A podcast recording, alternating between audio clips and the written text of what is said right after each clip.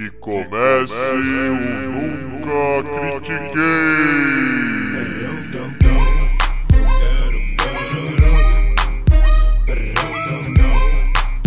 Boa noite, bom dia, boa tarde. Bem-vindo a mais um episódio do podcast esportivo embasado, não jornalístico e zoeiro. Eu nunca critiquei. Eu sou Maurício, the host with the most, o seu Herbert Conceição desse episódio. E comigo, a minha fadinha de hoje é o Arthur Bindi, Bindão. Como é que você tá? Cara, eu tô muito feliz. Você nunca acertou tão em cheio escolher meu personagem de abertura do programa. Literalmente, meu wallpaper do celular é uma fanart da fadinha. Literalmente. Ela é. Acho que a. Acho que a pessoa. Acho que assim. O tanto que a gente falou naquele episódio sobre esportes com nota na Olimpíada, ela pegou e falou assim: Você vai amar esporte com nota, você vai torcer muito por mim, entendeu? E é isso, porque o que eu vibrei com vários adolescentes de 13 anos se estabacando no chão para ela ganhar uma medalha foi inacreditável. E aí, Maurício, tamo aí.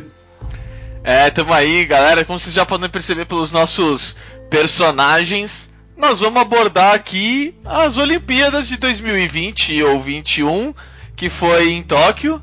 E Bindão, traz, traz a gente para esse assunto.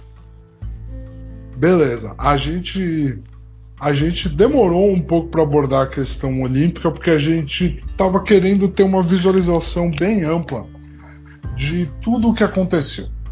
Porque a real é que existe a coisa do você andar na crista da onda de eventos bem-sucedidos. Esporte brasileiro é algo que vive e se alimenta e se retroalimenta disso constantemente. Foi o automobilismo com Ayrton Senna, vinha adiante, vinha adiante. O que existiu com Ayrton Senna foi algo inacreditável. E aí a gente passou a procurar por outro Ayrton Senna e nunca mais tratou o esporte com o mesmo carinho foi o tênis com o Guga, que são os exemplos mais gritantes que nós temos de esportes que, que passam por esse processo de ter um grande ídolo, de estar tá na crista da onda, mas você não ter um incentivo, você não mudar o panorama geral do esporte. Né? Poucos esportes conseguem fazer o que o vôlei faz. E mesmo assim, quem não acompanha o circuito do vôlei provavelmente ficou muito surpreendido e decepcionado com os resultados que as seleções, tanto masculina quanto feminina, alcançaram na sua Olimpíada. A feminina eu me recuso a considerar decepcionante, a prata que elas conquistaram foi simplesmente incrível. Mas a masculina, muita gente se surpreendeu com os resultados porque não acompanha o último ciclo, não acompanha a, a por mais que o vôlei brasileiro seja estável e passe na Sport TV e tenha lá é, a questão de como o brasileiro trata a troca de conhecimento com estrangeiros em relação ao vôlei.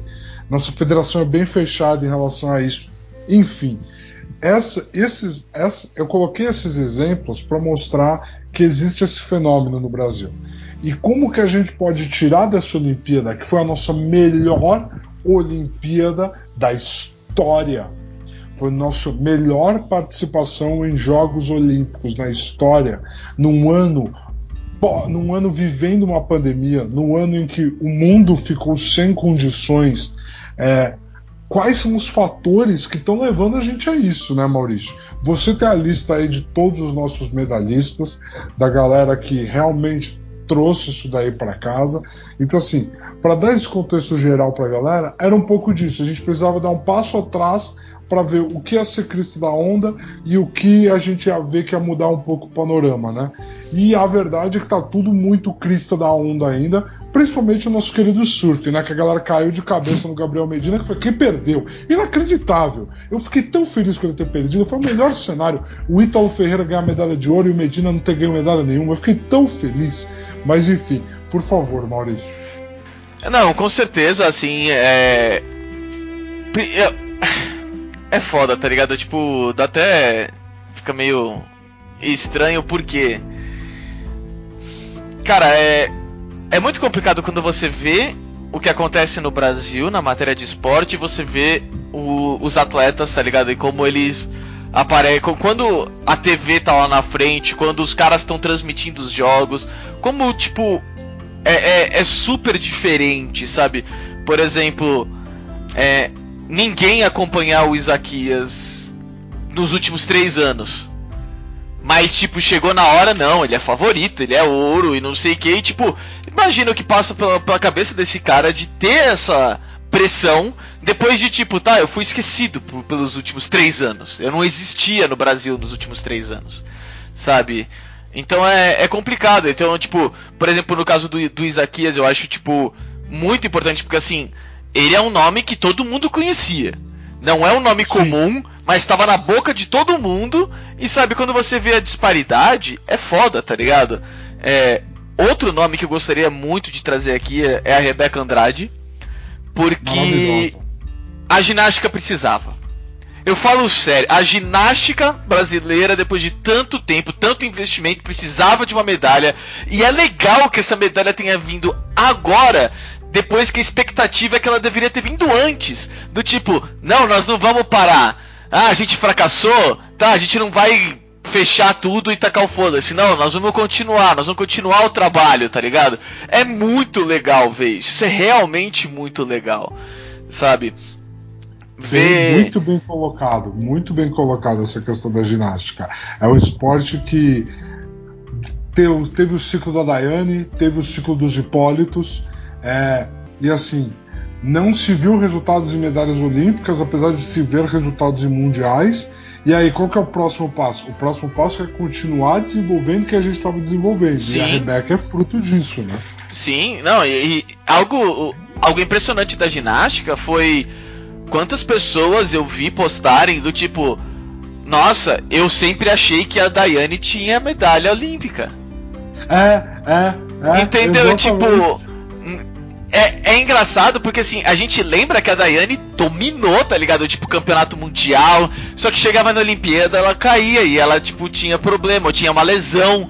E tipo. Não, é. não, não teve jeito, tem, tá ligado? Ela tem uma das manobras de maior grau de dificuldade com o nome dela. Entendeu? E ela não tem uma medalha olímpica. Não tem uma medalha né? olímpica, tá ligado? Então, tipo, é. é, é um pouco engraçado isso porque. É, é, é impressionante como, tipo, a Daiane ficou num pedestal, tá ligado? Mas, tipo, a ginástica como esporte não. no Brasil não tinha chego, tá ligado? Tipo, eu não, não tô é. falando que a Daiane não merece, ela merece muito, tá ligado? Muito mesmo. Mas é engraçado que a ginástica em si, ou o esporte em si no Brasil, não, não tinha chego nesse, nesse ponto, tá ligado? Eu vou te dar um exemplo de como não tinha chego nesse ponto de pedestal. Você pega qualquer carinha que jogou bola contra qualquer Zé Ruela, reserva de algum time da Série A, ele vai te contar que ele jogou bola com aquele cara na primeira semana de trabalho. Eu descobri, enquanto a Rebeca ganhava medalha, de que uma pessoa com quem eu trabalhava no Banco Itaú não só treinou com, como competiu contra ela. Ô, louco! Em Guarulhos. Então, assim, é, esse, então, uma porra, mas você foi ginástica de competição, você foi ginasta de competição e você não conta. Não, não, é algo que ficou tipo, caraca, cara, entendeu? É, uhum. Essa é a, a, diferença. Então, realmente, muito legal o que você colocou. Essa questão Sim. do. A, a Daiane tava num pedestal, mas qual era o pedestal da ginástica, sabe? Sim. Sim, e legal que continuou, né? Não, não, não, é. Que não parou, né? Não parou na Daiane, graças a Deus, sabe? Tipo. Não parou. E aí, e aí foi bom, porque assim, te cortando um pouquinho, mas Sim? o que, que aconteceu?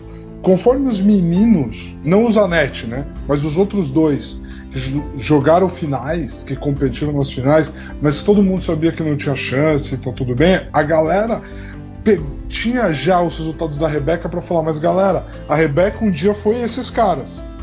Entendeu? Tipo, não para, por favor, porque Sim. a Rebeca um dia foi esses caras.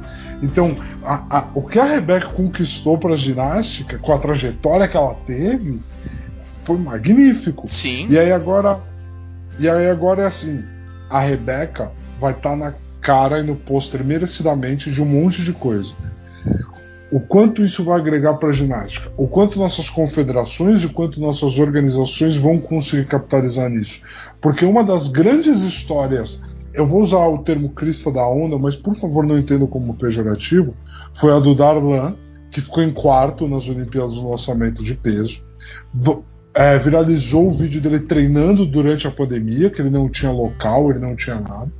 E a galera fez uma vaquinha online que arrecadou uma boa quantidade de dinheiro que vai permitir para ele ter uma infraestrutura muito melhor de treino daqui para frente. O cara que ficou em quarto na Olimpíada, a crista da onda dele é uma vaquinha online? E aí, e aí assim, o que faz o Darlan ter uma vaquinha com o valor que ele teve e você ter tanto, tantos outros atletas batendo na trave e aonde está isso? Cara, o Diogo Nogueira, o Diogo Nogueira foi medalhista pan-americano no é, aquele que é o famoso da entrevista que ele fala: essa medalha não é do Brasil, essa medalha é minha, porque o Brasil nunca me deu nada para competir. Essa semana, essa semana, hoje, ele estava no Twitter pedindo para companhias aéreas entrarem em contato com ele para ele conseguir viajar para uma competição no final do ano. Então, assim, medalhista pan-americano, ele ganhou a medalha. Sabe, é, o Brasil tem problemas culturais muito grandes. E, Maurício, eu quero saber de você assim. A gente tem um quadro, eu tenho uma, eu tenho uma tese do porquê alguns dos nossos resultados foram magníficos nesse ciclo olímpico. Mas eu quero saber o quanto você enxerga esse, esses resultados que a gente teve como consequência do que foi construído para as Olimpíadas do Rio de 2016.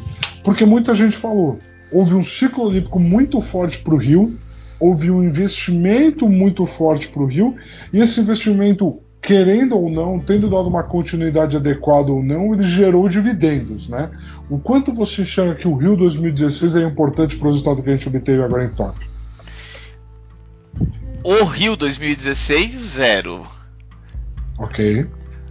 O trabalho que foi feito de investimento para o governo não quebrar a cara com uma Olimpíada em casa, com os atletas investindo, levando, isso sim valeu.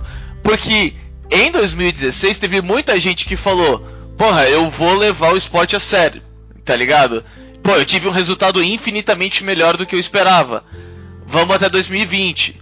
E teve outras pessoas que também viram como uma boa oportunidade. Falou, pô, eu tô.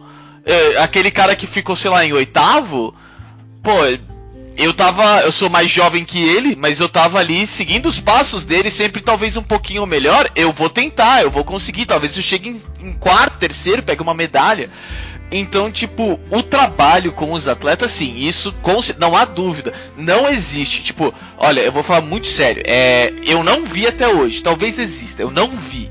Talvez no futuro possa ter, mas eu não vi até hoje um país que simplesmente decidiu hoje eu quero ter atletas de nível elite mundial e eu vou ter. Não existe. China, China Beijing. China Beijing é o clássico mais claro. A China pulou de ser uma uma uma uma, uma equipe nacional de 20 medalhas por competição para ganhar as Olimpíadas de Beijing. É que a China é algo bem diferente, né? A China Sim. não investe no atleta. A China, tipo, você quer, você quer ser preso ou não? Entendeu? Então corre, filha da puta. Tá. Tô okay. exagerando, obviamente. Okay. Mas sim, eu okay. entendo que eles são uma exceção. É que o estilo deles é, é bem é, justo, diferente, justo. mas tipo, ainda deu quatro anos ou mais de investimento, entendeu? Tipo, Concordo. não tem, não é, não é do dia pro outro. Tipo, o Concordo, certo. Não é, não é um ciclo olímpico, não é um Nunca, não, não existe isso, não existe okay. isso. Tipo, okay. se você fez um trabalho bom, um trabalho bom, você faz para, por exemplo, para a primeira Olimpíada é como se fosse a crista subindo. Tá ligado? Você queria foi 19 do, no Rio, 21 em Tóquio e seria, por exemplo, talvez 23, 25 na próxima, que é Paris, né? Paris. Paris. Então, o Neymar vai estar tá lá pelo menos. Vamos lá. só pra falar dele, só pra falar dele. É... Bom. Não conseguimos um episódio Não, não quero, eu não quero, eu não quero. Eu não quero. Vou aproveitar e falar Lebron também. Pronto, já falei dos dois. Tá é, tranquilo. É, na publicação vai ter hashtag Neymar, hashtag Tá, é, tá checklist aqui. Flamengo também, isso aí. Perfeito. Porque quem, quem começou a ginástica foi o Flamengo. Pronto, tá aí. não, mas voltando pro sério. Aí Paris seria tipo em torno de 23, 25. E se você não fez mais nada desde aquele ciclo de investimento poderoso, aí volta a cair de novo. Mas normalmente são em torno de quatro ciclos olímpicos que você tem um número maior do que o esperado. Ou não, né? porque o primeiro é muito complicado você falar que você vai superar o primeiro, tá ligado? Depende muito do, do anterior. Se você tinha a zero e você conseguiu um, já é muito, tá ligado? Entendeu? Tipo. Em, não quero dizer que não houve evolução, houve. Mas é, precisa de muito pouco. Se, se você investir 5 milhões em um único atleta, provavelmente ele vai conseguir uma medalha. Tá ligado? É, tipo... Exatamente. Você, dá, você pular de 19 para 21 é um ganho muito maior do que parece. Sim, não, Porque com certeza. Que você conseguiu pegar um ano de investimento pesado num ciclo olímpico e capitalizar no mínimo. Tipo, você subiu o seu piso. É isso que aconteceu. Sim. O Brasil subiu o piso dele. Então, assim, isso para nós traz uma mensagem muito positiva, muito grande, né? Traz uma mensagem positiva muito grande do que vão ser os próximos passos. E é. aí, cara, fala, por favor. É. é. Não okay. traz. Não assim, traz, pra você não traz. Por exemplo, é algo que que fica ruim, por exemplo, o, o Brasil, a gente sabe que o Brasil não é o favorito ponto em medalhas, certo? certo? Muitas pouquíssimas poucos momentos, o Brasil é um país que que vai ser favorito em medalhas. Então, por exemplo, algo que eu acho super errado. O Kobe, ele dá, por exemplo, acho que 100 mil reais para um atleta que conseguia medalha de bronze. E um atleta que ficou em quarto, que teve que treinar na favela, pau no cu dele, não vai ganhar nada. Entendeu? Então, tipo, isso é muito errado. Se o Brasil fosse favorito para todas as modalidades para ganhar medalha, tudo bem, você pode fazer isso. Do jeito que é, não. Não. Isso até parece que, tipo, ó, nós vamos reservar tanto dinheiro para premiação que no fim talvez não tenha que pagar porque não conseguiu as medalhas e a gente faz o que a gente quiser com esse dinheiro. Não sei exatamente, tipo, não é super transparente. Eu tentei ir muito atrás da das associações olímpicas do Brasil aqui, as confederações. Tem uma que, se não me engano, é, acho que era, era do, do tênis, eu não, não, não era tênis. Era um outro esporte que, se você entrar no site oficial, não tem nada. Ele tem o template do site, igual todos os outros, mas não tem nenhum link, não tem nenhum documento, não tem nada. Zero. Não tem nenhuma política, nada, nada. Nada, zero. Você clica em um link, ele não vai em lugar nenhum. Então, tipo, quanto de transparência nós temos naquele esporte? Zero. Eu não consigo zero. ver Entendeu? Eu não, eu não, consigo ver. A maioria, a maioria, tipo, não a maioria, os que eu consegui ver, porque eu não vi todos, tá? Eu, eu tenho uma vida ainda, né? Ah, é. Como é que é? Nós somos não jornalísticos e zoeiros? Não, não jornalísticos e zoeiros. Mas é, os que. Alguns que eu consegui ver, principalmente os mais populares, eles têm todo ano quanto foi gasto para cada competição e não sei o que, etc. Mês a mês, os gastos e tudo marcado lá. É, ao mesmo tempo que a gente vê isso, por que, que eu falei que não no começo? Principalmente a parte das medalhas. E o Brasil foi pra Tóquio com 309 atletas. É atleta certo. pra caralho. Que tá em nível mundial. Certo. Que a Olimpíada certo. é a nata. Já é a nata. Certo. 42% desses atletas não tem nenhum patrocínio.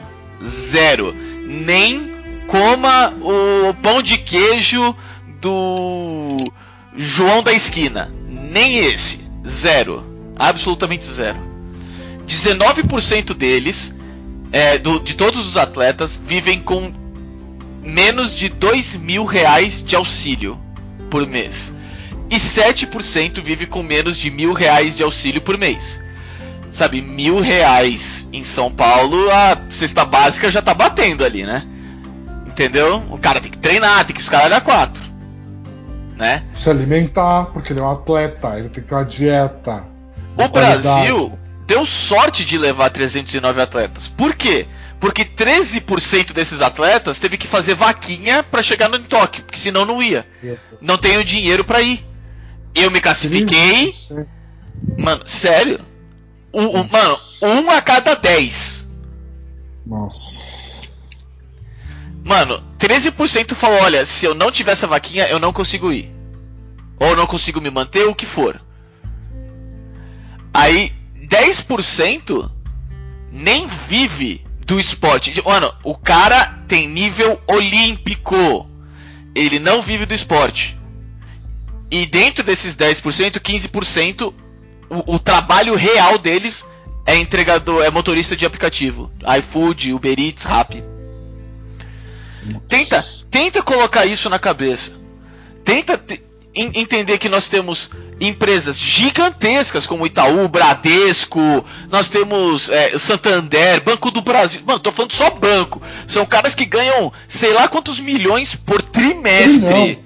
Eles estão na casa do trilhão o valor dessas empresas. Mano, é grana pra caralho.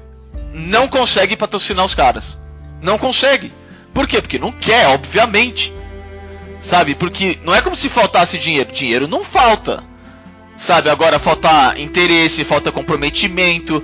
Aí a gente vê, chega na Olimpíada, os caras têm que utilizar aquela. O, a, a, por exemplo, que, que nem deu o, o BO da seleção brasileira que eles tinham que usar o casaco, que era de uma. Nossa, isso foi ridículo. Que era de uma marca.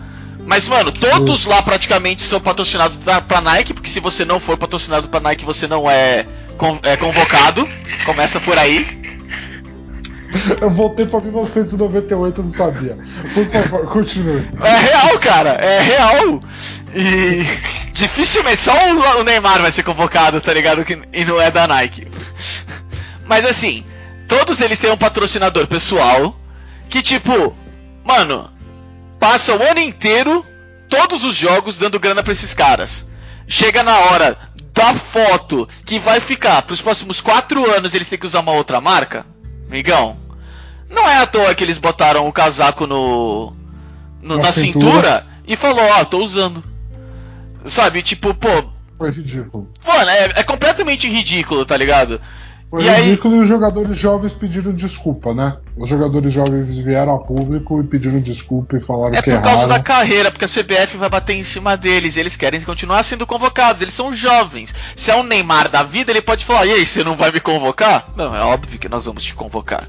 Entendeu? Você pode então, bater de frente. Não pedir desculpa para a CBF. Não deveriam, que concordo fizeram... que não deveriam. Não, não, não, não, não, não. O que ao pedir desculpas, eles estão indo contra a orientação da CBF, né?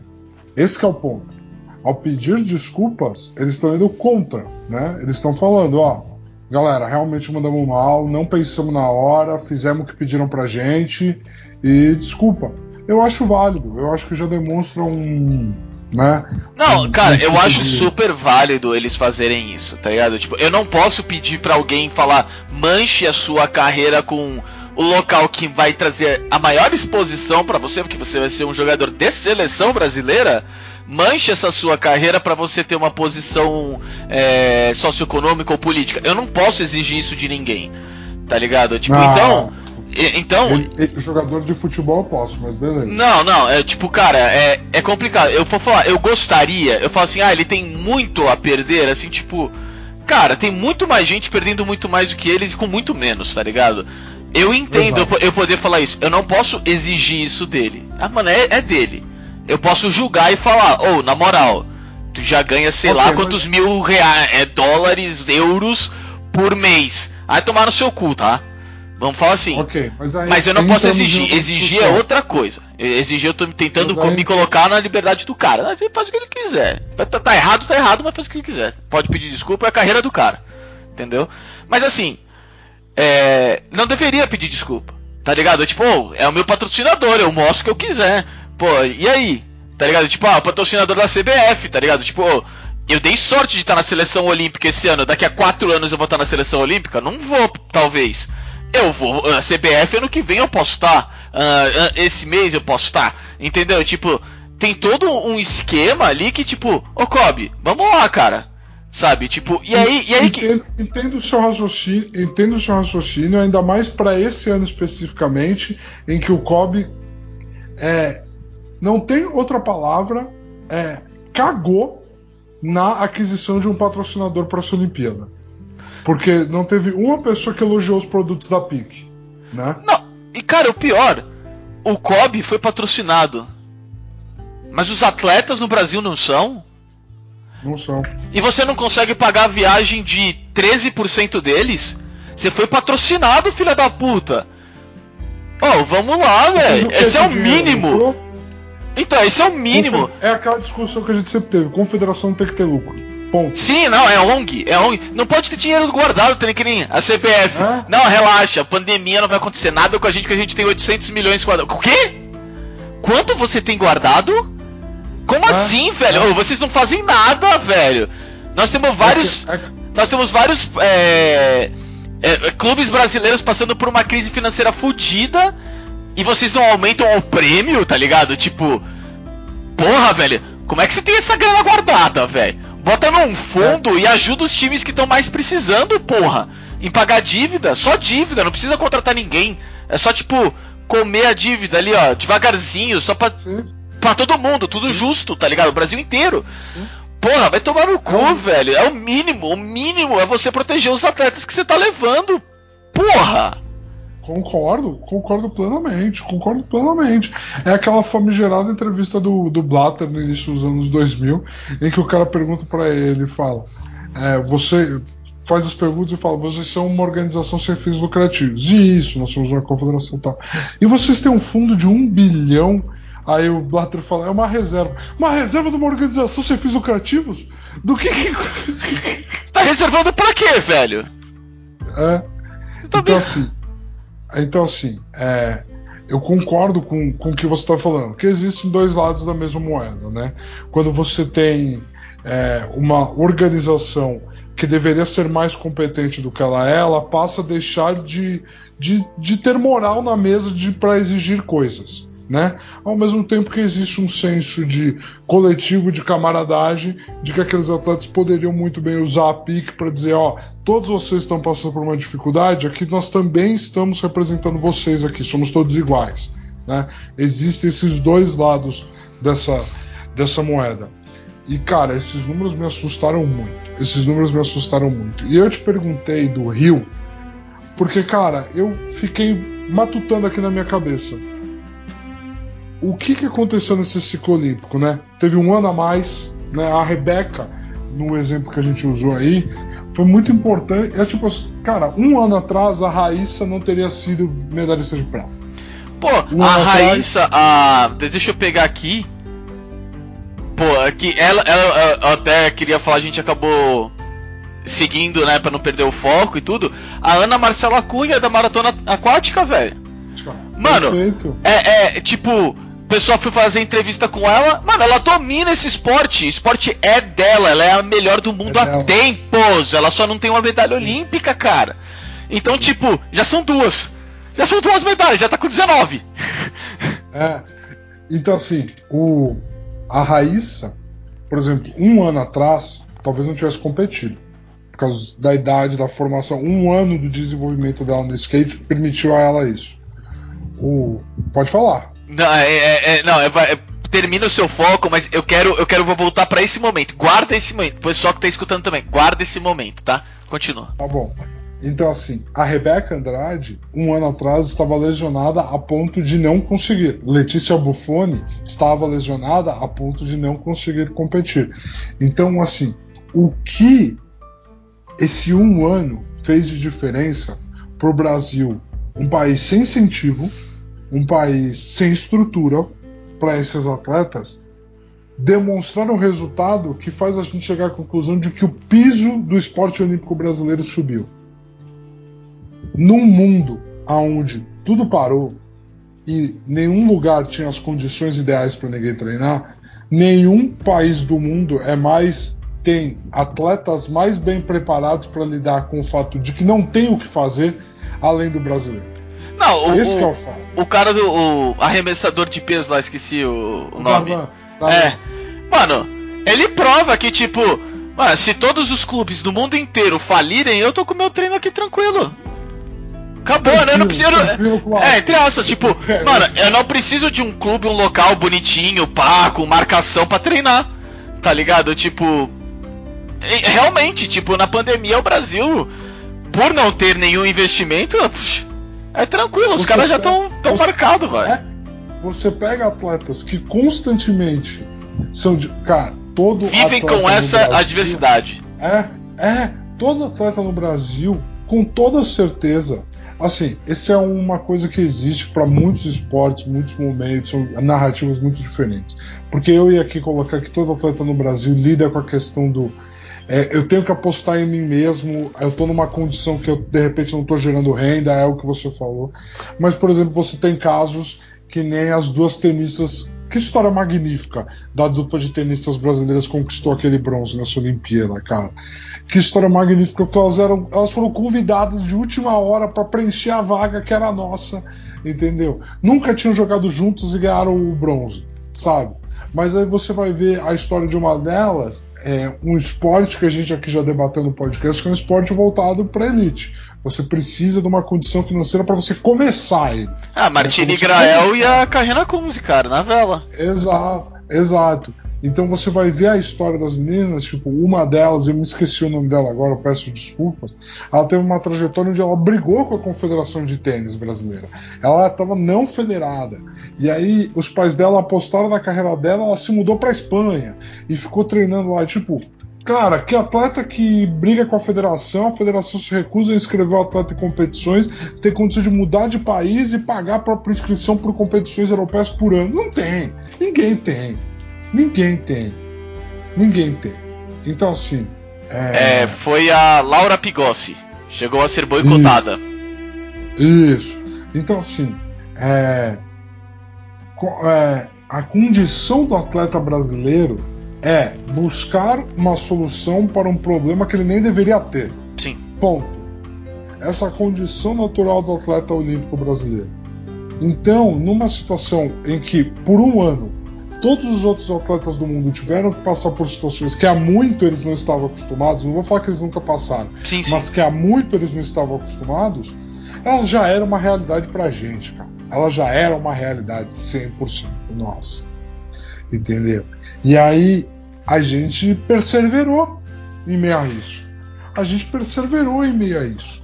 E histórias como a do Darlan, histórias como a da Rebeca, a da Raíssa. Eu, vou, eu te falei a Raíssa para você voltar no momento que você pediu pra gente guardar.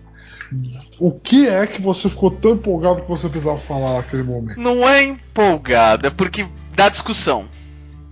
Ok, Você, você acha que a Raíssa deveria estar na Olimpíada? lógico, Você acha que 18 menos deveria estar na Olimpíada? lógico. Porque eu não tenho certeza. Eu não Ok. acho justo a gente Ok. colocar pra uma uma pessoa que é considerada menor de idade, tá? Ok. E colocar, olha, o Brasil inteiro tá olhando pra você agora. Hum, E pior que isso, falar tipo, ou você tem 14, 15 anos, isso é o seu trabalho agora. Agora você tem expectativa. Acabou a sua infância. Agora as câmeras Hum. estão em você. Cara, eu entendo. Se, por exemplo, skate é algo bem aquém de um esporte é, é, mais tradicional, vamos falar assim. Porque a gente tem realmente, tipo, a gente pode ter ao mesmo tempo no skate uma, uma Raíssa que tá, tipo, destruindo e uma pessoa de 39 anos que também tá no mesmo nível. Tá ligado? Tipo, a paridade, assim, é muito. Tipo, o, o, o crescimento físico um pouco, pouco importa nesse caso. Tá ligado? Mas ainda assim eu fico, deveria tá. Sabe? Porque mentalmente falando, pode ser péssimo. Péssimo. sabe? Tipo, Macaulay Culkin em, em, em Hollywood, tá ligado? Tá. Pode ser. Tá. E- cla- Tá, claro que ao mesmo beleza. tempo pode não ser, tá? É, Tá. pode dar super certo, mas ao mesmo tempo eu acho, pô, a gente tem tantas barreiras, não pode beber cerveja, não pode, sei lá, fumar cigarro, que são, mano, é tudo ruim, tá ligado? Mas não pode, não pode é, ter aquele seu prazer, vamos falar assim, entendeu? E aí, ah, pra um esporte olímpico, na frente de todo mundo, pra todo mundo te xingar ou não, pode? Meio complicado, não fazer- acha? Eu vou, eu vou te falar o seguinte. Nessa, nesses Jogos Olímpicos, nós tivemos a manifestação do Sim Eu Posso. Essa manifestação se chama Simone Biles. Simone Biles, nessa Olimpíada, disse para o mundo: "Ah, Eu não acho que eu estou bem mentalmente para competir, eu não vou lidar com toda essa pressão. PT, saudações. Então, assim, Ela pode também. quando nós.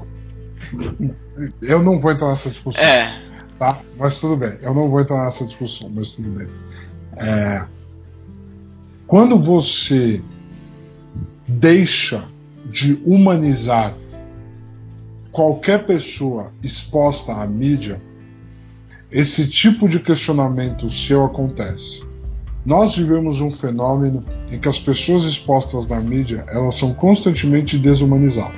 É esperada excelência delas o tempo todo. E aí cria-se um outro fenômeno, o da pessoa que ela é contra a excelência e ela vai contra o bom senso de propósito, né, que é o que a gente vive com o nosso presidente, tá? Colocando já a carapuça em quem eu tava falando, que é eu vou ser do contra e eu vou falar pra você, ué, não é você que defende o direito de eu poder falar o que eu quiser, tá aqui, eu tô falando o que eu quero, por mais absurdo que seja. Então assim, são é, é, a gente vive nessa sociedade maluca, em que a gente não pode esquecer que a Raíssa tem 14 anos. E quando a Raíssa quiser falar, meu, não vou competir pelos próximos três anos porque eu quero ter uma adolescência mais suave. Show! E ela não vai participar do próximo ciclo olímpico? Show! A gente não pode desumanizar a idade que ela tem e quais são as, as expectativas. A questão da pressão, eu vou te falar, não é como se a gente não vivesse numa sociedade que já não coloca pressão constantemente numa criança de 12 anos que tem que ir bem na escola, não pode ter um ano ruim na vida, porque já senão tem ela que saber o que, que ela quer no vestibular. É, exatamente. Então, to, então a, a Raíssa de 14, ela talvez por ela ser tão excepcional no esporte que ela ama, ela tenha menos pressão em outros fatores da vida que jantam a mente de jovens todo dia Sim. ao redor do mundo. Então, assim, é, eu não vejo problema nenhum em menores de idade competirem. Maioridade não, não é igual maturidade. E não é igual também é, a um ambiente saudável. Porque você pode ter maturidade, você pode ter um ambiente que mata tudo de saudável ao seu Sim, redor, sim, e sim. aí. Né? Então, assim, existem. O, acho que a principal resposta para sua pergunta é: se nós sempre mantivermos em mente que existe um ser humano por trás daquela excelência esportiva, qualquer idade é permitido para tudo, qualquer idade é permitido para ganhar dinheiro, qualquer idade é permitido para competir. Se a gente não esquecer que existe um ser humano em formação constante para sempre por trás daquilo. Porque pessoas que estão ouvindo esse podcast não é porque você fez 30 anos que você é essa pessoa que você é. Eu sou assim, eu é assim, acabou. Meu ovo, você está em constante obrigação de evoluir. É isso que você tá. Não, com certeza, assim, eu. Se a gente nunca esquecer que um atleta é um ser humano, não uma medalha, pô, cara, pode ir com qualquer idade, foda-se, tá ligado? Tipo, aí não tem problema. É que nós não somos essa sociedade ainda, na minha opinião. Mas eu entendo. somos, não mas, somos. mas a palavra que você utilizou de desumanizar, ela é perfeita. Porque, tipo, se a gente não desumanizar o atleta, tá ótimo, cara. Tipo, não vai ter problema. Entendeu? A gente vai. ah, na- melhor, a gente vai, tipo, cortar vários problemas que existem hoje, né? Então é legal saber que, por exemplo, a, a Raíssa tem nome, não tem medalha, por exemplo. É legal saber o Isaquias como continua tendo um nome além de medalha, por mais que tem seus problemas a cada três anos, porque, sabe, Brasil fala, não, o pessoal só assiste futebol no Brasil aí. Você já tentou é, mostrar qualquer outro esporte? Ah, não, não tentei. Então como é que você sabe? Porque assim, quando Sim. mostraram curling no Brasil, o pessoal, porra, é bocha, velho, caralho, todo E do nada, bocha virou o esporte mais popular no Brasil. E aí, tipo, mostraram o campeonato mundial de, de curling. Mano, curling não é, nem, não é nem praticado no Brasil. Não existe não curling no Brasil. Desculpa. É sim, é da hora. É da hora. É, os gritos, os gritos são completamente esportivos. Teve até outro dia, teve até outro dia, eu tava procurando é, uma equipe de curling para limpar o meu chão que tava muito sujo. É, é, curling, curling pra mim é a metáfora perfeita da sua vida quando você precisa não querer lidar mais com uma situação. Você tá segurando ela e você vem. Você vem carregando. E você vem carregando até o limite. E aí em algum momento você solta. E aí ela vai. E ela vai, ela vai e você fica. E ela vai, e outras pessoas têm que limpar a merda que você fez. não, na, na curling é esporte, sim. Tá, é, tu, eu, eu, sou, eu sou muito da, da fala de tipo, a maioria das coisas que são competitivas são esporte. Quer eu esteja acostumado com isso ou não, tá ligado? Tipo. Mundial é... de Joaquim Pô tá aí. É não, isso. é, mano, se tem um cara que consegue ganhar, tipo, constantemente, tipo, esse é o foda. Tem é, campeonato de Tetris. O Tetris original, tá ligado? Mano, teve um cara que era o, o Jonas Neubauer. Ele foi cinco vezes campeão mundial de Tetris, quatro seguidas. Você vai falar que, tipo, não, é sorte. Não, não, não é, velho. Não, não é, o cara é. demonstra que não é. Entendeu? Mas. Mesma coisa poker. Poker é esporte, tá ligado? Mas. Não é, mas tudo bem. É beleza. É sim, claro que é, velho. Não, não é, não é, mas tem, tem, a sua, tem o seu randômico. Mas não deixa de ser. Tem campeonato. Não, não, randômico evento. Randômico evento, Maurício. Randômico evento. Tá? É... Vamos por gentileza focar aqui, beleza? Vamos por gentileza focar Mas então, aqui. é legal ver que essas pessoas, tipo, têm nomes, não é só uma medalha, não é só tipo, ah, o Brasil foi foi ouro no no na canoa, tá ligado? Tipo, não, não, o Isaquias ganhou ouro na canoa. Normalmente começa assim, e isso é muito importante, tá ligado? Porque a gente não pode desumanizar. É, eu até comentei da Simone Biles que ela pode fazer isso. Eu digo isso porque ela não tem que provar uma porra nenhuma pra mais ninguém. Ah, é, entendi. Ah, essa ela, é ela real. Tem um ela tem um número de medalhas que ela pode chegar pra. Ah, eu tô me criticando, talk to my medal. Não, mano, é tipo. É tipo, ela tem medalha. Você vai ver o vídeo dela, quando ela ganhou a medalha, você vai ver que ela foi foda pra caralho. Tá ligado? Não é do tipo. Não, eu tenho várias medalhas aqui. Não, não, tipo, eu tenho medalha, eu tenho a qualidade, eu tinha a competição que me obrigou a ser boa, entendeu? Pra provar e falar, mano, na moral, eu não estou bem, eu não vou me forçar. Ponto. Entendeu? Tipo, é por isso que eu quis dizer, ela pode realmente fazer isso, entendeu? Tipo, ela pode muito, ela não tem nada realmente a perder, porque se ela estiver pronta daqui a quatro anos, você acha que a mídia não vai estar tá lá falando da Simone Biles daqui a quatro anos? Vai. Claro que vai. Entendeu? Claro que vai. vai. Então, tipo, eu gostaria que nem que todos os atletas pudessem fazer a mesma coisa. Entendeu? Sim. Infelizmente, não é o caso. Entendeu? Tipo, ela conseguiu porque ela tá no topo tá ligado? Mas a maioria, infelizmente, não consegue. A maioria, por exemplo, no Brasil, para 42% do, dos brasileiros, vai ser a diferença de, mano, saindo da Olimpíada eu posso ganhar um patrocínio. Pela primeira vez na minha carreira, depois de 10 anos, tá ligado? Tipo, é muito ruim. É muito ruim. Eu, eu realmente, tipo, acho que, mano, é, é importante a palavra que você usou, que a gente não desumanize as, a, as pessoas que estão no esporte. A gente sempre lembre que tem uma pessoa que é um atleta, entendeu? E, e que tem muito mais atrás disso, sabe? Muito mais, né? Sim. Uh, Sim. Cara, é, é, é isso pra mim, tipo, é. É, de, de, muitas coisas que eu queria trazer, acho que eu já abordei todas, ainda mais que essa parte da humanização, então para mim eu já falei muito mais até do que eu esperava, foi, foi da hora. Que, que, que, Você tem mais alguma coisa para trazer para nós aqui? Eu acho que dentro dessa questão da humanização, desumanização, eu acho que vale. Vou deixar uma recomendação aqui pra galera, para sair um pouco do. Beleza, passou o time olímpico, no Netflix, eles estão lançando. Eles têm uma série chamada Untold. Ah, eu já vi os dois! Então, exatamente. E o segundo da boxeadora? Ixi! Então, então, eles têm uma série chamada Untold, que busca contar o lado de, nesse caso, voltado para esportes, uma narrativa de um fato que ficou muito marcado, que foi muito coberto pela mídia, a partir de uma outra perspectiva, através de mais informações, através de um outro lado.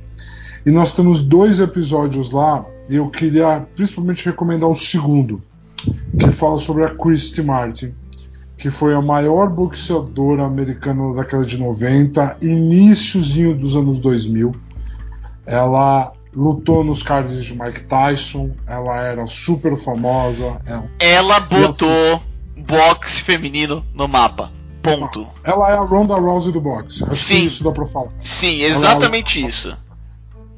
E o que que eu gostaria que vocês, se você chegou até aqui ouvindo isso e vai assistir esse Untold Series na Netflix sobre a Chris Martin, se você vai fazer isso, presta atenção no conceito de desumanização, porque vocês vão ver a desumanização que o treinador, porque é o que você falou, né, do ambiente ao redor né, o que a gente falou aqui. Às vezes a pessoa é muito humana, você citou da, da Simone Biles, a pressão dos meus treinadores, a pressão de todo mundo. Você pega o quanto um treinador desumaniza ela a ponto dela desumanizar as rivais dela em ambientes que ela não queria, em ambientes que ela se relacionava às rivais dela. Gente, é assim, é, são fatos históricos, tá? Não estou contando aqui nada que você abrindo o Google você não sabe. A Chris Martin. Vai ser difícil encontrar. Talvez agora com o Untold fique mais fácil, mas é. é. A, a, a Chris Martin é homossexual e ela é orientada aos treinadores, pelos treina, pelo treinador dela a provocar as adversárias dela sobre a homossexualidade das adversárias. Esse é o nível de desumanização. Às vezes vem de nós, mas às vezes é do ambiente que a pessoa está inserida. E nós não podemos permitir isso assistam o documentário Untold. Comecem pelo da Christie, porque é uma história muito mais pessoal, muito mais íntima, muito mais. E aí depois vocês assistam Malassa da Palace, que tem meia hora de, da melhor pancadaria da história do esporte. Como eu amo aqueles fãs tomando porrada, é uma coisa linda. Por favor. fãs de qual cidade mesmo? Fãs de Detroit. Ah, tá. Que bom, né? Então, é, é isso realmente. Eu, eu, eu tava comentando aqui em casa, né, que esse Untold é o ESPN 30x30 da Netflix. Sabe? E tipo, realmente, se eles, se eles continuarem igual o, o 30x30 foi, e com essa qualidade que tá agora no começo, olha, vale a pena pagar o Netflix que tá caro, mas vale a pena, porque é. Tipo, você assiste um e você. Caralho, velho, cadê o próximo? Eu quero ver mais um, tá ligado? Eu quero ver o próximo, eu quero saber, eu quero ver, tá ligado? E. E é isso, realmente é, é muito bom, os dois são excelentes. É... E Bindão, você quer trazer mais alguma coisa aqui? Não, não, não. Eu acho que, que a gente cobriu esses aspectos que a gente gostaria. Existe uma, uma cartela de, de assuntos que a gente poderia é, cair muito mais de cabeça, mas existe hora e lugar para a gente cair de cabeça neles e vai aparecer essa oportunidade para a gente falar aqui nesse podcast. Beleza? Eu acho válido, Maurício, se você lembrar de colocar no nosso post aqui para a galera que está ouvindo também, vai essa, essa dica. Um episódio que a gente lá atrás discutiu sobre quando a Globo cancelou o contrato com o Comitê Olímpico Brasileiro para transmissão de esportes olímpicos na TV a cabo e o como nós debatemos isso aqui no podcast, o como A gente trouxe essa perspectiva lá atrás, no outro ciclo olímpico, anos atrás, sobre a dificuldade que os nossos comitês, nossas confederações tinham de capitalizar nos talentos que o esporte tinha e de fazer acontecer. E aí, três anos depois, você tem números como 13% dos atletas precisando de vaquinha para ir para os Jogos Olímpicos. Entendeu? É isso. É isso. Três anos atrás, a gente aqui nesse podcast disse, e você alertou, você alertou, eles não vão dar um dinheiro que vai ser muito necessário. Três anos depois, 13% dos atletas estão tendo que fazer vaquinha para competir nas Olimpíadas.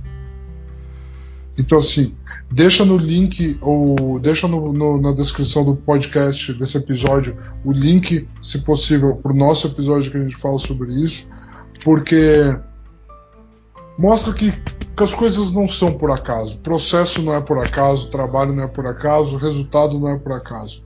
Então, acho que é isso. Para esse episódio é isso que eu tinha para falar, Maurício. Muito obrigado, meu querido. Que é isso, cara. Eu que agradeço. Ainda mais pela, por essa sua memória, tá ligado? Realmente.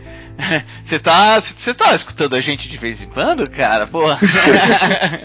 Não, mas é, pra, pra mim é sempre um, um prazer vir aqui falar contigo, de a gente sempre dar o nosso puxão de orelha que a gente nunca.